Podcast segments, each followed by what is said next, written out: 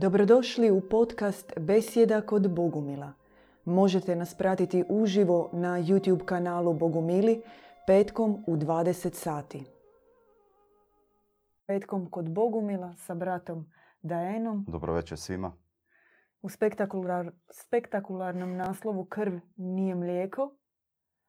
Um, Mi ćemo večeras e, se fokusirati na mm, e, važnost e, obreda, rituala, otajstva, e, euharistije, e, pogleda na euharistiju kroz e, tijek povijesti, ali i u samom razvoju našeg pokreta, naše grane kršćanstva, bogumilstva, kako smo mi gledali na to, kako smo mi okrenuli naš smjer za 180 i što za nas danas predstavlja Euharistija.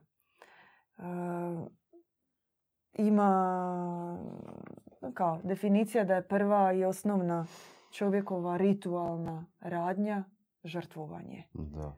Znači, mora se krenuti od žrtve. Žrtva mora biti odabrana, mora biti sklonjena, Mm. prinesena, žrtvovana i pojedena. E, Sam Nietzsche je rekao da se život žrtvuje radi moći nad stvorenim. Mm. Znači radi toga, to je cilj, da bi, jer tako hoće volja za moć. I to onda postaje svrha čovjekova života. I mi vidimo zapravo da se to događalo kroz e, vjerske ritualne obrede, što mitološke, a što u abrahamskoj e, religiji. Kao to je osnova, srž od koje krene. Mora biti krvna žrtva. Mora krv poškropiti zemlju. Od tud je krenulo. Da, i kontinuirano se radi o otkupljenju. Cijelo vrijeme moramo nešto otkupiti. Osim što otkupljujemo, otkupljujemo svoje grijehe, kao što je Krist. Tako je metafizički u biti cijela judeokršćanska tradicija se zasniva na tome da se otkupljuju grijesi na temelju krvne žrtve. Možemo se sjetiti prototipa krvne žrtve kod Kaina i Abela, kada dolazi u biti do natjecanja između Kaina i Abela, ko će Bogu biti miliji, ko će se više približiti Bogu i čija će krvna žrtva, e, odnosno žrtva, žrtvenik, taj takav oltar na koji se daje žrtva, koji će Bog blagosloviti, koji će Bog priznati. Mhm. To se vidi i dalje kroz razvoj cijele judeokršćanske tradicije. I ono što ste baš spomenuli, cijela naša civilizacija, ovako zapadna, zapadna judeokršćanska, upravo počiva na krvnoj žrtvi. I ono što ste isto spomenuli na početku, uvijek su to najbolji među nama. Uvijek se odabiru najbolji Mhm. među nama i uvijek se žrtvuju oni koji su najčistiji, najneviniji. Ključna riječ je zaista u tome odabrani. Nisu oni slučajno upali u to, nego su oni odabrani. I koncept kasnije tog rituala, s kojim slobodno sada i spomenem, e, i naša zajednica je u početcima vukla taj jedan stari, budući smo proistekli iz e, tradicije kršćanske, svi smo manje više bili uronjeni u nju, tako i naš početni put e, krenuo iz... A Čak e, zapravo to je negdje u, u 16. stoljeću. Na Tridensk nakon više od deseta godina oko tog Tridenskog koncila Mm, je to uvedeno kao norma. Definirao se koncept misne žrtve, da. što ona predstavlja i da se uvede u ritual. A istovremeno mi ne znamo što naše učenje govori malo drugačije o počecima kršćanstva i o konceptu Euharistije. No i mi sami smo po defaultu bili krenuli za onim što je tradicija. Jel, Da, što je bilo poznato, s time da je početni naš stupanj bio prva etapa, možemo ju tako nazvati, iako to nije bio prvi korak u obraćenju, ali prva etapa je bila spuštanje, takva pretvorba krvi, ali od živog Krista. Znači, dok se onda onaj prvi naš korak To je ujedno ovo... Ajmo pojednostaviti. Može. Znači i mi, Bogu mili. Mi Bogu na mili, početku tako je, na smo početku isto svog. gledali na Euharistiju kao na otkupljenje. Na otkupljenje, Kristove, da. otkupljenje, tako, znači otkupljenje. Krist je na križu, on je umro za nas Je. da bi otkupio naše grijehe. I ono što se događalo, znači prvi korak ka preokretu u cijeloj toj tradiciji se dogodio negdje 2004. 2005.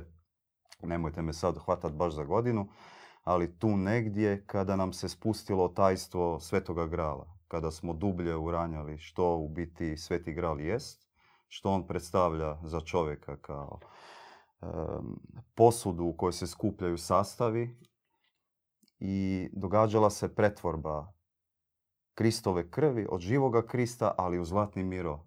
I bilo je Što je Miro? e, zlatni miro kao pomazanje svetim ulje, sveto ulje nebesko s kojim se čovjek pomazuje i prima, možemo to spustiti na ovu razinu, prima određene pečate e, koji njemu koji njemu pomažu upravo krenuti drugačijim putem nego što je do sada čovječanstvo išlo. Znači, to je u biti zlatno miro je kontemplacija uz e, transubstancijaciju koja se događa. Transubstancijacija je pretvorba. To je e, u biti sveto ulje koje nama pomaže u našem oblikovanju. E, kasnije drugi korak koji je krenuo u smjeru majčinskog mlijeka, mlijeka o kojem danas ćemo i govoriti, je se događao tamo 2006. 2007. 2008. kod drugog obraćenja. Govorili smo prije u besjedama o drugom obraćenju. Uglavnom, to je došlo sa objavom besmrtnih, objavom Katara, kada se potpuno promijenio naš pogled na princip otkupljivanja grijeha, gdje se spustilo preko objave da u biti mi se ne trebamo otkupljivati više od grijeha, nego cijeli princip je rađanje, novorođenje. E, rađanje ima takav izraz bogodjetešce, mogli ste vidjeti na ikonima, čak starijim, e, gdje majka drži bogodjetešce u rukama, gdje se to tumačilo kroz cijelu povijest kršćanstva na razne načine. No ono što se spustilo u tom trenutku da mi sebe trebamo uvidjeti kao to bogodjetešce. I onda onaj koncept otkupljivanja grijeha jednostavno više nije imao smisla. Iz čisto jednostavnog razloga. Ukoliko mi sebe poistovjećujemo sa bogodjetešcem koje se nalazi u majčinom krilu, bogomajčinskom krilu, onda je njemu potrebna hrana. Ono se treba othranjivati i onda sam koncept pretvorbe Kristove krvi, čak i u zlatni miro, je izgubio svaki smisao. Jer bogodjetešcu trebaju imunosastavi majke. Znači imune čestice, ono se treba othranjivati od majke i ono treba se nanovo roditi. Time i sama Kristova poruka od prije 2000 godina bila potpuno drugačije shvaćena u našoj ekleziji. Više to nije bilo krštenje, poškropice vodicom, kako je u judeo-kršćanskoj tradiciji. E, kasnije dolaziti na mise i izvršavati taj ritual ispijanja krvi, teofagije, bogožderenja. Znači jedite moje tijelo, pijte moju krv, nego cijeli princip se upravo sveo na othranjivanje. To je bio takav revolucionarni koncept koji se nama spustio i sad nije to isključivo trenutak. Sad se spustio trenutak eh, othranjivanja i sad mi apsolutno smo spoznali sve što trebamo mlijeku. Pazite, našoj zajednici se dalo od Boga da se podijeli sa svima i sa vama, gledatelji naši koji nas sada gledate, eh, jedan potpuno novi revolucionarni koncept kojeg ćemo probati sada kroz ovu besjedu To raščlaniti. čak malo čudno izvuči, brate Dajane. Kao, mm, može, može neko doći i reći, pa čekaj malo, vi Bogu mili, sad tvrdite tamo neka mliječna euharistija, sad imate skroz drugačiji pogled na Krista, a maltene do prije 20 godina ste i sami imali takav pogled na Krista. Apsolutno i kritika A je na kažete mjestu. da ste povezani sa a, 2000 godina izvornim kršćanstvom koje Mm. tako Krista nije gledalo.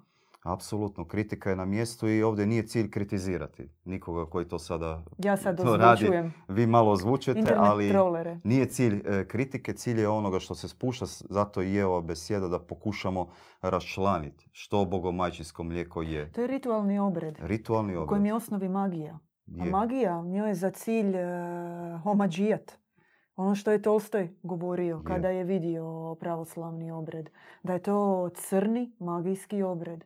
Ako vi 2000 godina radite magijske obrede u kojima svaki put zazivate duha svetoga da bi se pojeo Bog i da bi, se, da bi sam narod, onaj koji jede Boga, postao prinos Bogu, onda naravno da je magija oko toga jaka.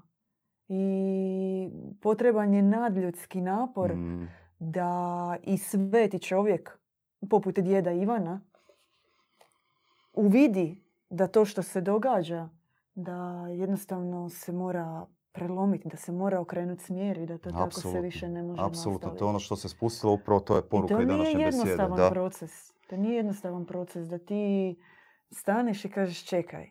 Znači Krist dođe na posljednju večeru i kaže ovo je moje tijelo, ovo je moja krv, pojede to i onda, ali gdje je taj paradoks? Ali ipak ne otkupi kad je pojeo, Mm, nego svejedno mora otići na križ i tamo umrijet kao žrtva da bi se to sve izvršilo. Ali to što je pojeo samog sebe, prinesenog u žrtvu na večeri, to se ne računa. Ne, to se ne računa. To je upravo onaj žrtveni jaganjac koji se ipak na kraju mora žrtvovati. To i je sam princip e, u tom ritualnom da tako pogled ovoga koji se otvorio zaista crni. Pazite, mi se bavimo tu krvopistvom, vampirizmom. Mhm. To je niš- nije ništa drugo nego ispijanje krvi jedni drugima i taj dio teofagije bogožderanja. Ali mi time dajemo pravo da i nas žderu po tom principu. I mi sebe moramo dati isto tako u žrtvo. I ne samo to ovoga. Mi isto tim žderanjem otvaramo potpuno jednu drugu sferu gdje čovjek, što se događa? Pogledajmo po principu e, ratovanja. Šta se događalo? E, I što se događalo kroz cijelu povijest. Osvrnimo se samo na stogodišnji rat između protestanata i katolika. Stogodišnji rat koji je bio poznat kao jedan od najkrvavijih, možda i ne toliko po broju ljudi koji je u tome ubijen, ali u toj, tih sto godina i u tome što su napravili jedni drugima. Ne, s obzirom na broj stanovnika Tako, koji s obzirom na broj stanovnika živjeli, koji je tada živio. On nije bio Da, najkrvaviji. da. E, princip je upravo da s jedne i s druge strane upravo se događalo ono protokainictvo. Kod Kaina i Abela gdje je bilo takmičenje ko će Bogu dati, ko će Bogu postati miliji kroz krvnu žrtvu. Mhm. I upravo to se i ovdje događalo. Taj krvavi rat nije ništa bio drugačiji od tog početnog čina. Mhm. Me- metaforički rečeno, metafizički kad gledamo i kad raščlanimo sve što se događalo, u biti je bilo na temelju različitog tumačenja, različitosti u tumačenjima bogospisa, koji je tad bio proglašen bogospisom u to doba, su se vodili toliko krvavi ratovi i čak su se prije nego što se jedan sukob pokretao, e, se služila misa. Možemo gledati razdoblje prije Henrika VIII, dok su bili još katolici u Normandiji oni ratovi, s jedne i s druge strane katolici, isto, događa se sukob i šta se događa? Biskup s jedne strane i s druge strane radi crnu misu. Jer blagoslov rata, blagoslov ubijanja, blagoslov e, krvne žrtve, ma ne možete vi u ime Krista blagosloviti ubijanje drugih ljudi. Da, Čak i u istoj denominaciji. krv mora pasti na zemlju. Krv mora past na zemlju. I onda još kad to raščlanimo na sve ratove koji su se događali, kad vidimo i progonstvo što se ovdje događalo u ovim krajevima, Bogumila, Katara, svega onoga što je različito, svega onoga što je odstupalo, što je bilo drugačije, kad vidimo što radi princip tako, ako na prvu se čini jednostavno, no, ok, krvna žrtva koja se prinaša kao ritual, euharistijski u crkvama, ne igra veliki upliv, ali po ovome se vidi koliko smo mi odgojeni u toj tradiciji, koliko smo mi formirani u toj tradiciji i koliko se mi ponašamo u odnosu na tu tradiciju. Znači, dovoljno je samo pogledati ratove koji su se događali. Osim toga, svi smo svjedoci, sjetite se što se događalo ovdje na Balkanu. Balkan kao zemlja koja bi možda trebala biti zemlja meda i mlijeka pretvorila se u zemlju meda i krvi. Ima tako ovako simpatično, odnosno nije simpatično, ali na turskom bal znači med, kan znači krv. Znači Balkan, zemlja meda i krvi. A čak u mnogim tradicijama, čak i prema Bibliji i mnogim drugim duhovnim tradicijama uvijek je bila tako metafizički se tražilo i htjela se stvoriti zemlja meda i mlijeka. Već samo, samom tu vidimo na primjeru Balkana i na ovim našim područjima, ne trebamo ići tražiti dalje, što je značilo pretvorba, odnosno odmicanje od mlijeka i kretanje ka krvi, ka krvnoj žrtvi. Mhm, Jer možemo vidjeti, pazite, krvna žrtva, odnosno e, Euharistija krvi je puno mlađa od tradicije mlijekohraniteljstva.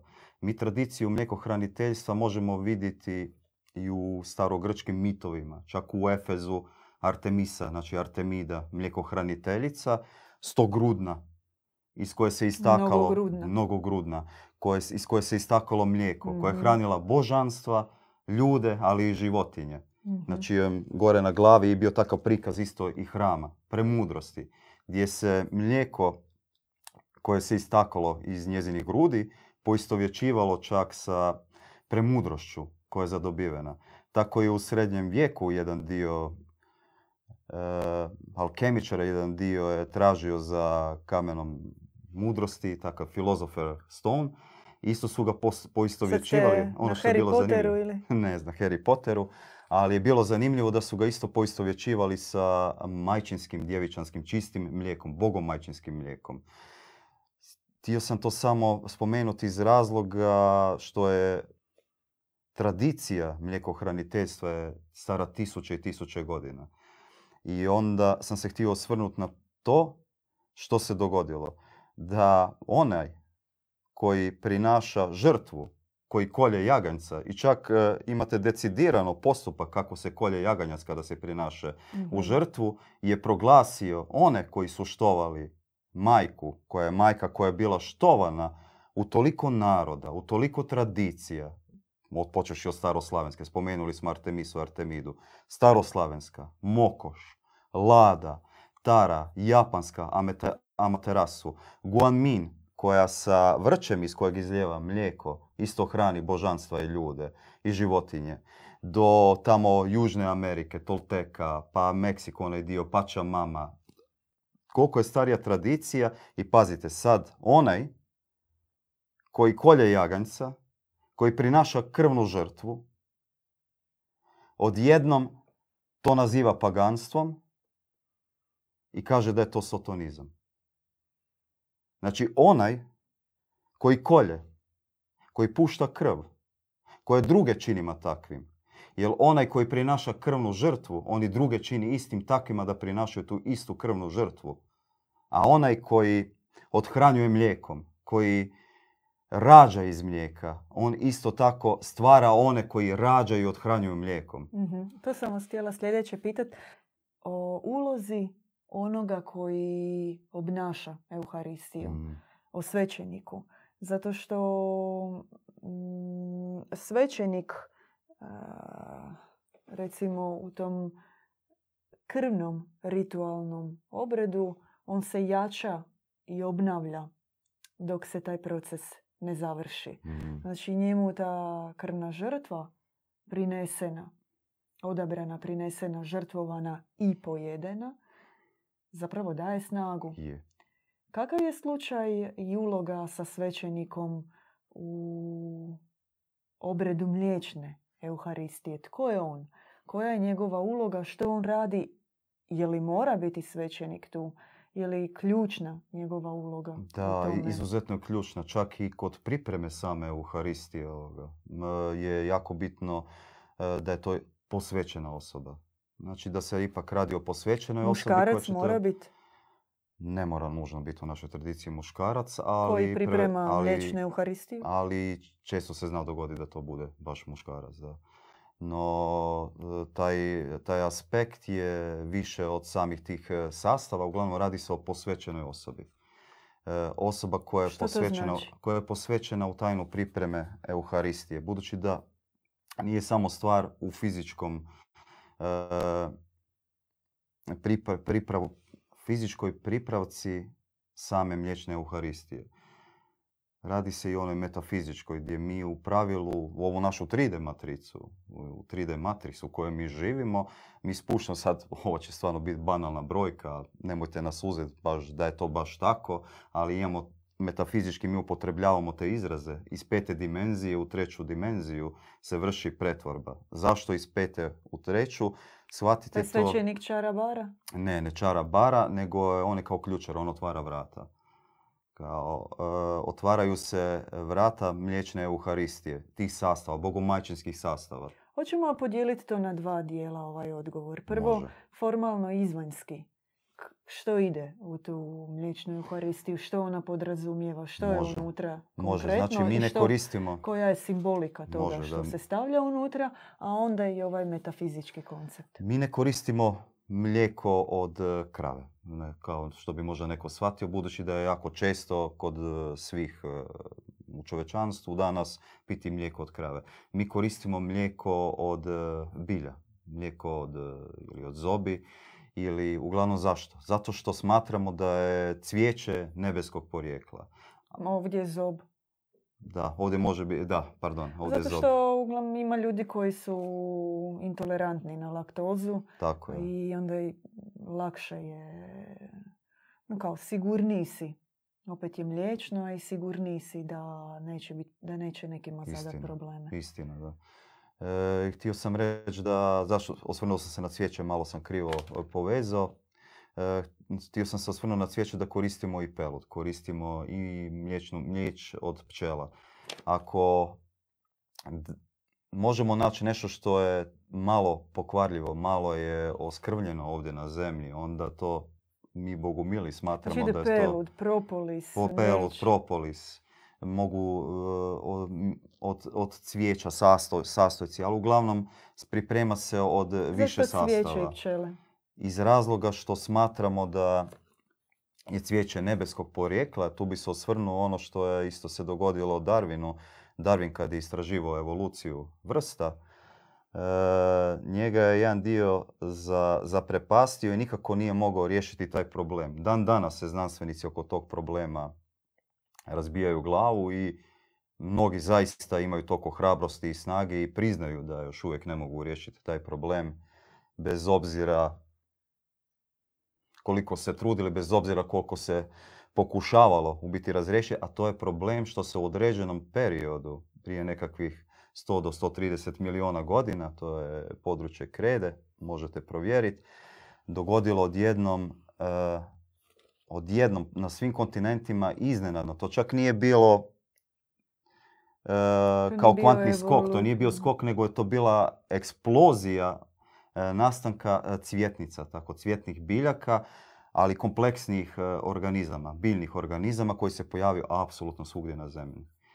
I hm. ukoliko pogledamo na taj čin, onda zaista i šira duhovna tradicija čak smatra cvijeće kao tako mirisno, koje miriše, koje daje, od kojeg pčele uzimaju e, i tu pelud i uzimaju taj nektar iz e, sastava cvijeća i biti e, cijela priča oko cvijeća je da je to Bog posijao sjeme. Barem tako gledamo. Ako gledamo baš metafizički i duho, iz duhovne tradicije vjerojatno ćete se složiti da ne postoji čovjek, gotovo da ne postoji čovjek, naravno možda neko ima alergiju, ispričavam se odmah, ali koji neće uživati na livadi prepunoj miomirisnog cvijeća. Sjećate Čak se je nama kako ostalo... su uglavnom djevojkama, to je dio slavenske tradicije, nije se svim ženama stavljao cvijetni vijenac na glavu. Mislim, toga ima i u keltskoj tradiciji, naravno. Nije to samo ekskluzivno na našim prostorima. Nastavljalo se uvijek e, prilikom svečanosti na nevine, mm. mlade, djevojčice i djevojke. Zato što cvijeće na, njihovom, e, na njihovim čelima je bio simbol nevinosti, čistoće, mm. djevičanstva, e, apsolutne izvorne, nepokvarene božanske prirode.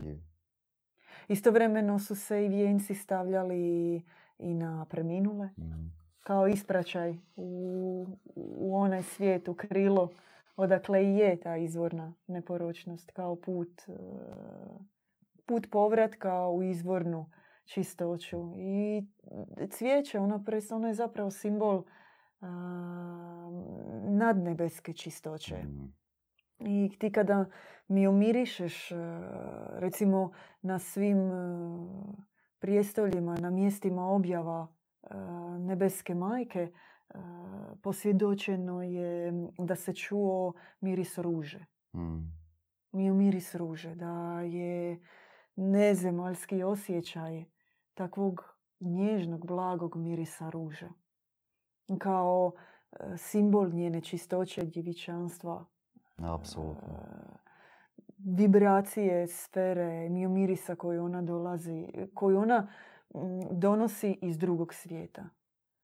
I danas je ta tradicija tako isto prisutna, pa većina ljudi si želi urediti dom, želi imati e, cvijeće u domu, želi da im dom miriše po cvijeću. Takva tradicija koja nije nikada izgubljena i naš odnos prema cvijeću je... Znate kakva je ova civilizacija koja povezuje izum parfema sa e, nemanjem e, kupatila na francuskim dvorovima. Tako da taj miris ruža kojim, kojim mi danas težimo u parfemima živanšija zapravo kamuflira prirodu koja je daleko od djevičanstva. Je, daleko od djevičanstva. No dobro, malo smo skrenuli s teme. Nećemo vlatiti parfumsku industriju koja zarađuje dobre novce no, tješnjenjem ružinih latica. Mm. Ali zaista cvijeće kao simbol toga i pčele, kao simbol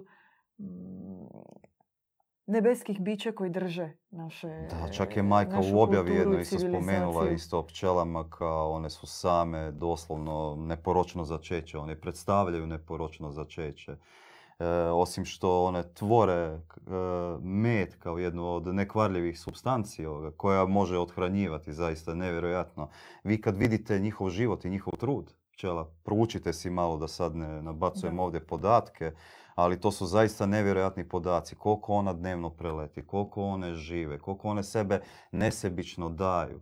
Ona prvih koliko one 18 dana provede u služenju. Da, u služenju, Prije čistom nego što služenju. izađe van. Da. No dobro, skrećemo. Ali to je takav jedan koncept je valjda ide... prototip tih čistih bića koje su ostale jedne od valjda od rijetkih koje nisu pomiješane ovdje na e zemlji. sad, može se dodati još nešto, može se dodati neki ružmarin, cvijet, takav s eteričnim uljem u sebi. No sad, plus minus, jel tako? Mm. Sad netko kaže, no dobro, ja si to kod kuće mogu napraviti. Mm. Sebum si to smikso, ima zobenog mlijeka u DM-u, imam uh, propolis, med, budem si na papir zapisao što trebam izmoliti u tom trenutku, kako trebam položaj ruke staviti, kako trebam držati ovoga, ma to je to. Opet jedna vrsta rituala. Je. Postoji bojazan da to postane ritual. Apsolutno. I onda i postaje ritual ukoliko baš e, nemamo posvećenog ključara koji zaista tome posvećen, da se otvaraju vrata. Jer jako je, jako je bitno da onaj koji je posvećen, Znači svećenik koji otvara vrata, koji je posvećen, koji nesebično služi. E, on preko svog srca, on pomaže otvoriti ta vrata, tu dimenziju transubstancijacije, pretvorbe tog mlijeka u ono nešto što će nas odhraniti.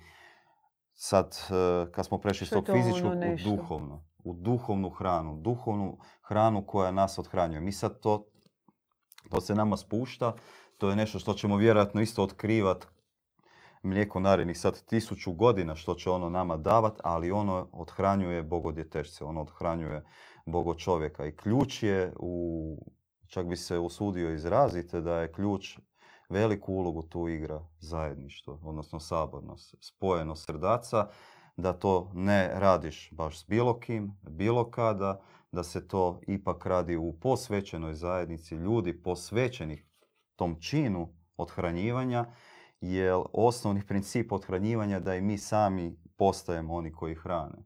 I to upravo posvećena osoba radi. Njoj nije cilj da ona samo hrani, da spušta Euharistiju i vrši ritual, gdje će ona skuplja snagu i energiju, nego da se raspršuje kroz njezino srce, kroz otvaranja vrata, da se u biti nama isto tako ovoga, mi se, mi se i sami sebe isto otvaramo, otvaramo svoja srca, i u tom trenutku djeluje duh. To je usko povezano i sa duhostjecanjem, spuštanjem Da. duha. Naša objava kaže da smo preteški Da. duhovno i kada smo u svjetlosnom tijelu da mi težimo 3 grama. To bi Mm. bilo poput težine papira. A da bismo postali takvi, trebamo, uh, fali nam mliječnih sastava, Je. trebamo obnoviti naše unutarnje mliječne čestice, odnosno nahraniti se mliječnom euharistijom, nahraniti naša duhovna tijela Mm. novim imunim sastavima, izgraditi kompletni duhovni imunološki sustav, promijeniti unutarnji sastav preko otajstva Euharistije. I naša mliječna Euharistija e, je znak da Bogomajka je, je kao otajstvo u kojem e, se daje svjedočanstvo da Bogomajka nije samo zaštitni znak Mm. zemlje, već cijele galaksije. Apsolutno. I u toj galaksiji ona odhranjuje i nas, i zemlju, i druge svjetove, druga, e, druga bića, druge životinje, božanstva. Svi se odhranjuju od toga. I jedno od najvećih sredstava iscijeljenja, uopće ozdravljenja čovjekove promjene i njegove same pretvorbe bit će upravo takva vrsta Euharistije, jer ona daje život. Ona te hrani iz krila, ona Mm. te mijenja iznutra. I važan je taj spoj, e, ja bih rekla ispravite me ako griješim, možda sam samo kratko ću, možda sam uzela riječ pa će mi zamjeriti gledatelji. Neću ja. Ok, ja sam mirna onda pred Bogom i pred bratom. Uloga svećenika koji otvara svijet bogomajke, koji spušta njene bogomajčinske sastave, koji blagoslivlja, koji em, oplemenjuje e, nad vrijednostima taj drveni kalež koji se na očigled čini vrlo jednostavan. I s druge strane onaj koji je primatelj toga, koji isto kao što ni svećenik ne, ne, ne, ne radi to formalno, Mm. ritualno, tako ni onaj koji je s druge strane ne vidi u tom kaležu i gralu ništa ritualno, obredno, nego nešto nesvakidašnje. Um, naša duhovna svetica, majka Eufrozinija, je govorila dovoljan je jedan gral. Znači dovoljna je jedna Euharistija koja će te pobožiti. Ne iscijeliti, ne pomoći ti da prebrodiš ovaj dan, Mm. nego ko, s kojom ćeš steći puninu Duha Svetoga. Jedan gral. I zato mi pristupamo svakom našem gralu i svakoj našoj Euharistiji kao da sutra nema. Apsolutno. I ovo će biti onaj gral od kojeg e, ću se ja e, promijeniti. Jer ono što slijedi prije grala je i obnavljanje zavjeta. Dijalog, srdačni dijalog između Boga i tebe. Mm. A tu distantnost između tebe i Boga smanjuje upravo svećenik Ukida se distantnost. koji Mm. posvećeni čovjek, sveti čovjek, čija je uloga i tome je presedan i razlika našeg Melkisedekovog svećenstva, što njegova uloga nije ritualna, nego je u tome da on smanji, to je u njemu pozitivna uloga njegova, da on smanji distancu između Boga i čovjeka, a ne da stvori jaz. Nismo imali jedno pitanje? Ćemo s tim uklizati ili ste Možemo htjeli uklizat. nešto... Htio sam samo reći da u biti se čini ovako banalno isto euharistijski kad se spušta to sve skupa, no kako je krvna žrtva ovako stvorila civilizaciju ovu kakvu jest, što smo rekli u početcima, tako je jako bitno da ovaj princip ukidanja distance i odhranjivanja bude sve prisutan i da se počne širiti u čovječanstvu, da čovječanstvo ima drugačiji pristup. Ja, evo mogu samo dati jedan primjer kad e, osoba koja ide na posao po principu krvne žrtve isto daje sebe tamo Mhm. na poslu i dopušta onom šefu, onom gazdi da ga gazi i ukoliko je on možda u nekom segmentu u toj piramidi negdje nekakav šef ili gazda, onda on gazi one druge, ali sebi daje za pravo da zbog toga što je sebe dao žrtvu da gazi druge. I to je taj koncept koji prolazi upravo iz tog e, zapadnog judeokršćanskog, tog crnog, starog, zastarjelog ruha koje treba baciti i sami prosudite, ne želimo kritizirati, ali sami vidite što bi učinio onda princip odhranjivanja kad bi se na isti način proširio i kad bi postala paradigma ove današnje civilizacije, kad bi mi svi postali oni koji odhranjuju jedni druge. Mm, I kad bi mi stvarali da. one koji odhranjuju jedni druge.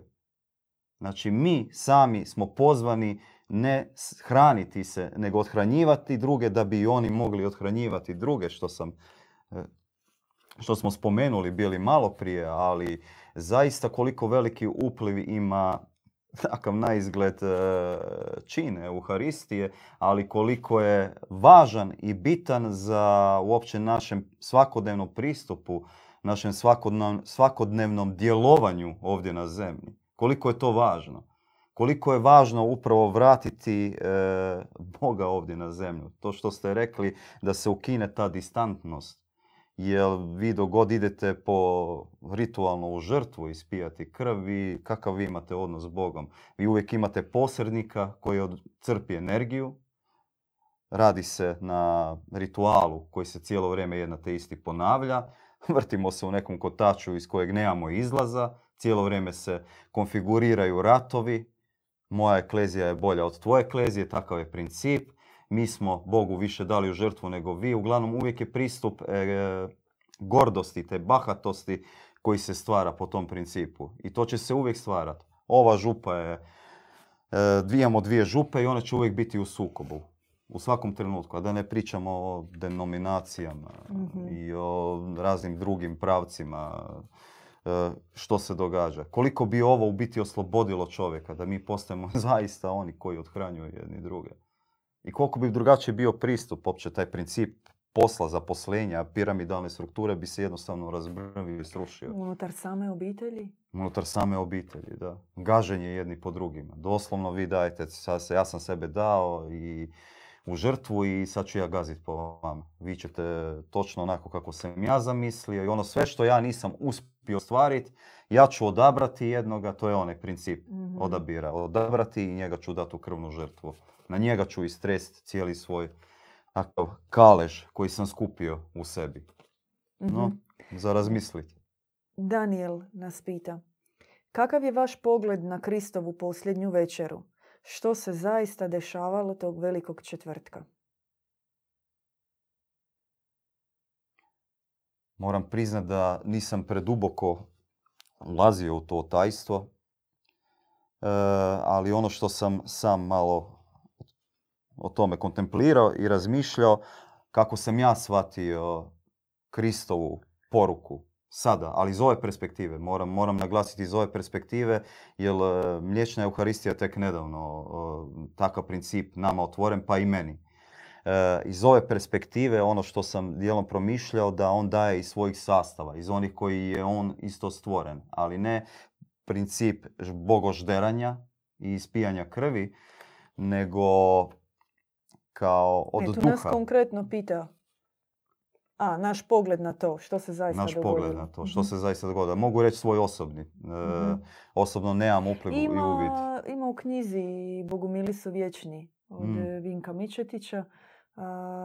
Ako vas zanima, ja sam nekako više stekla, no kao, ako postoji interes na to što se dogodilo po katoličkom shvaćanju tog četvrtka, što se zaista tamo događalo, ima jedan zanimljiv dio u kojem Vinko Mičetić, inače teolog, Mm. do detalja raščlanio to i objašnjava učenje. Nemamo sad tu blizu, ma nema ni potrebe citirati, ako vas zanima pročitajte to. Da. On spominje taj jedan dio u kojem koristi izraz e, opisujući to što se događa sa Kristom, taj trenutak u kojem on jede praktički sebe. I kaže, stvorila se takva slika Krista Frankensteina, koji onda sebe još stavlja tu na pladanj, Mm. daje se u žrtvu, samog sebe jede i onda se to opet nova pasha, nova svetkovina se nastavlja i na križu. Zato meni je I u teško pravoslavnoj tradiciji svaki put se kopljem probada Je, svaki put, i pogača je. i sve. Znači svaki put ta ista žrtva mora biti e, odabrana, donesena, prinesena, izdvojena, žrtvovana i pojedena. Znači ti moraš konzumirati to. Mi kao bogumili smo o tome e, pokušavali, e, nastavljajući se na tu tradiciju zbog koje se kajemo Mm, i zbog čega se odričemo, davati dublji značaj. Žrtve iz ljubavi, e, žrtve za čovječanstvo. Kult smrti. Nastavljali smo, kao davali smo visoki i plemeniti cilj. Nastavljali smo, išli smo putem koji su utabali mnogi prije nas. No istovremeno zbog e, vjernosti putu, zbog vjernosti e, istinskom Kristu Majci Božoj, a, otvorila se istina. mm. Van e, dogmi Tome Akvinskog, van e, svih tih višestoljetnih koncila, previrenja i magije koja se stvorila oko toga. Prema tome, e, za nas e, cijeli odlazak u Jeruzalem tada je bila pogreška i naša objava kaže da se to nije smjelo dogoditi. Apsolutno. Do toga nije smjelo doći i to je nepravda. Smrt pomazanika je neoprostiva. Apsolutno. On je trebao A živjeti. još veći grijeh je na istoj toj smrti pomazanika a, regenerirati a, vjeru koja je bila na svom izdisaju i stvoriti novi tip vjere, tu judeo-kršćansku kombinaciju. Prema tome mi danas sa ovim novim pogledom, novim shvaćanjem i onim što nam je spustila objava da, žvr- ž- da krv nije smjela biti prolivena, Mm. već da se mora u, moraju spuštati mliječne rijeke Bogu Kristovih i Bogomajčinskih sastava kojima se trebaju odhraniti nove generacije. Jedino to je ono čemu težimo i što gledamo. I zato na kultu smrti se rađa smrt, grehocentrizam, generacije mesara Mm. koji moraju biti teški jer ti svaki put moraš pojesti krv i meso. Ti moraš to. Moraš se poškropiti tom krvlju, dobiti znak na čelu i moraš pojesti to. I takav postaješ težak, smrtonosan. Tomu nema kraja. A da bi bio životonosan, da bi bio a, plodonosan, Mm. onda se othranjuješ drugim sastavima. A, dragi Daniel, hvala na pitanju. A, mi možda kad bude, kad bude Q&A, netko od naših e, mudrijih i koji su duže od nas i koji mogu dati adekvatni odgovor koji će vas više zadovoljiti i konkretnije objasniti će se uključiti s ovim pitanjem pa ćemo detaljnije. Ovo je danas večeras takav odgovor kakav je e, od nas. Da i meni je teško ovoga odgovarati na ono što je bilo u još samo prošlosti. kratko, može, pazite. može. Koji paradoks, to se zove posljednja večera. Što, Hm. neće nijedna doći više nakon nje? To je zadnja, jer Krist je umro. Mm. A mi slavimo bračni pir i bračnu večeru. Mi slavimo neprekidni susret a, ženika i nevjeste, duše i Krista, duše i Bogomajke. I uvijek je slavlje, uvijek je trpeza, uvijek je najveličanstvenija svečanost. I mnogi se pozivaju. Pozivaju se danas na, na, na, na takvu večeru, na bračnu večeru u kojoj će se promijeniti naši sastavi. Za nas nije posljednja, nego je uvijek prva. Je. Uvijek je prva i zadnja. I jesmo, takvi smo, radikalci smo i tako i Živiš gledamo trenutak kao da je zadnji. Svaki trenutak treba živjeti smo kao bili da je rekli, zadnji. naša Euharistija je takva. Ti Da. računaš da nakon nje više nema ni jedne druge. Ali ne u smislu da je posljednja, nego prva za poboženje. Prva za novi život, prva za rođenje. Prva na, metaforički rečeno, grudima Bogomajke koja će te nahraniti svojim sastavima. Pa ključna reč je živjeti, ne umreti. Znači Da. živjeti za trenutak, ne, ne umreti u tom trenutku. To što se dogodilo s Kristom. Ono što sam htio samo napomenuti, zašto mi teško se projicirati u prošlost. Pitanje je šta se događalo u prošlosti i vjerojatno bi, je istina, da. kako je bilo, šta je bilo. Naš pogled, kopanje pro- po prošlosti, Ne, otac Ivan je o tome govorio. je. Ali mi danas ne možemo, Apsolutno. radije ćemo reći da ne znamo, nego da Apsolutno. počinjemo naše objašnjenje sa mislim da je tako rekao. Meni je ono osnovno da se okrenemo okrenut danas jedni drugima i da trebamo tražiti e, Krista u srcu svoga bližnjega i Bogorodicu u, u srcu svoga bližnjega. To će reći svaki To je- kršćanin, brat da. To nije ništa novo. Prostite što Mm, tu Op- opraštam ukliz- vam, uklizavam, ali to će svi reći. e, Bog je u srcu bližnjega, trebaš ga tamo tražiti. Je, ali to je trud i napor, ipak treba se potruditi da uvidiš Boga. Znači ne samo da to bude poštapalica i da to bude povremeno na misi kad se mi nađemo i na nekakvom ritualu ovoga, nego da zaista živiš to svaki dan i da to živiš svaki trenutak. A za to je potrebno ipak i truda i napora. I to othranjivanje koje se događa je othranjivanje za život. To nije othranjivanje za smrt. To je i nama osnovna poruka je da se mi othranjujemo ne za umiranje, ne za krvnu žrtvu, ne za otkupljivanje grijeha, nego da živimo, živimo, živimo. I to je osnovni taj e, razlika između ono konceptualne krvne žrtve koja se do nedavno nudila čovečanstvu u odnosu na ovo što se danas događa. Othranjivanje, othranjivanje jest život. To je cvjetanje života. Imamo jedno pitanje možda Mhm. prije kraja. Perica pita, postoji li preduvjet za blagovanje mlijeka? Kako blagovati mlijeko? I moramo li imati mliječne zube ili slično? Mliječne zube. Da. Pa preduvjet je, mislim preduvjet. E, Preduvjet e, pretpostavlja da je prvo duša opće gladna i željna Mm. promjene u svom životu. A drugi preduvjet koji bi naveo ovdje, obraćenje, nešto se u našim srcima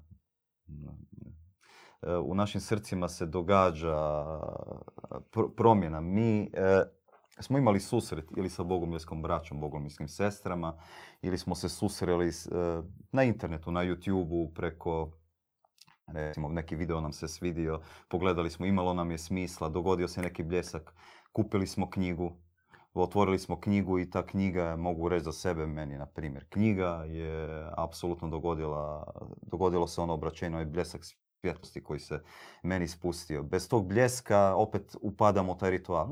Kao dođeš malo na euharisticu, malo nešto popiješ mlijeko, preduvjet je uopće da si gladan, da si žedan, da žeđaš promjene, da e, žeđaš onoga što se nudi, da žeđaš ukinuti distantnost između sebe i Boga, da žeđaš biti u zajednici ljudi koji isto tako razmišljaju, da im budeš bliži. Drugog preduvjeta ne vidim nego ta žeđ. Ukoliko nema te žeđe i gladi, onda se neće apsolutno ništa dogoditi. Možda ćeš jednom doći vidjeti šta to je, možda ćeš malo nešto prolistat, ukoliko se ne dogodi taj klik, no sam taj princip mliječne euharistije isto nema smisla. Ili možda ima, ali u budućnosti će se možda duši otvoriti. I kada kažemo u budućnosti, mislimo da je mliječna euharistija fenomen koji će se tek e, tisućama godina otkrivati. Da. Njegova dubina, njegov značaj, njegova um, metafizika, um, arhetipske kvalitete koje su nama kao prvoprolaznicima takve euharistije još uvijek e, nepoznate. Da. Mm, To je presedan u našem pokretu. Mi sami možemo posvjedočiti. Prije smo imali, naravno nismo blagovali krv, ali smo imali sok, e, boje krvi. Jel? No kada se promijenilo i kada smo počeli imati mliječnu euharistiju, nevjerojatna blagodat se spustila i mi svi sami smo i gledajući u to osjetili duboku korijenitu promjenu u nama samima, kao da se dotaknulo nešto čega i sami nismo bili svjesni. To je bio trenutak, znači godinama unatrag koji je pokrenuo proces u nama i zato kažemo mi sami prolazimo nešto što su možda tisućama, što je bilo normalno za mnoge kulture tisućama godina prije, tipa Guanči na Mm. Tenerifama, na Tenerifi, da, Kanarskom otočju, za koje je rečeno da su prema našoj objavi da su blagovali kozije mlijeko. Znači za njih je to bilo normalno. A mi to sada otkrivamo i objava nam to spušta i slavimo taj trenutak jer je on znak da smo izašli iz eh, tisućljetne hipnoze, da odbacujemo sami sa sebe ljusku i staru odjeću rituala, obreda, navika koje su nam nametnute kao istina pod inkvizicijskom čizmom Mm. i e, naočalama koje se stavljaju i na nas i na Boga u koje gledamo. I zato toga se odričemo. Sretni smo što to nije više dio naše tradicije i učimo se, učimo se novom, da stječemo svjetlosna tijela, da budemo lakši, da izgradimo novi imunološki e, sustav, da postanemo serafiti. Apsolutno, da njegujemo kult života, a ne kult smrti. Da, I- već, već sljedeće nedjelje vas ako zanima, nećemo vas pozvati na našu Euharistiju, ne očekujte tako nešto, no ako vas zanima naš način kako živimo, što radimo, a, idemo dvos- ovom obrnutom psihologijom, nemojte se javiti, nemojte doći, nemojte prisustvovati našim webinarima, ne javljajte se isto u našu radionicu koja će biti početkom petog mjeseca. Ništa od toga nemojte napraviti. Da. To je moja metoda večeras. Samo sjedite pred svojim kaučom, pred televizorom i to vam je to. Da. E, Hvala brat Dan. Za kraj samo bih rekao Mhm. ovoga što se tiče tog mlijeka isto. Pričali smo o fizičkom, ali možemo i metafizičkom. Evo iza nas možete vidjeti bogomajčinsko mlijeko, Je. ovaj bogospis. To je isto mlijeko, riječ kojom nas majka hrani, kojom Da. nas oblikuje. Riječ koja mijenja apsolutno sve što smo Je. do nedavno znali. Pa pozivamo vas ili vas ne pozivamo. Znači, nemojte pozivamo. se uranjati u bogospis. Nemojte, samo gledajte ovo iza nas što se nalazi. I eto, sve će se samo od sebe dogoditi. Sve će se u civilizaciji samo od sebe promijeniti. Vi ne morate apsolutno ništa raditi. Sjedite i dalje pred svojim televizorom. Evo, Lijepi pozdrav, viđenja. pozdrav. Slušali ste besjedu kod Bogumila. Pratite nas uživo petkom u 20 sati na YouTube kanalu Bogumili.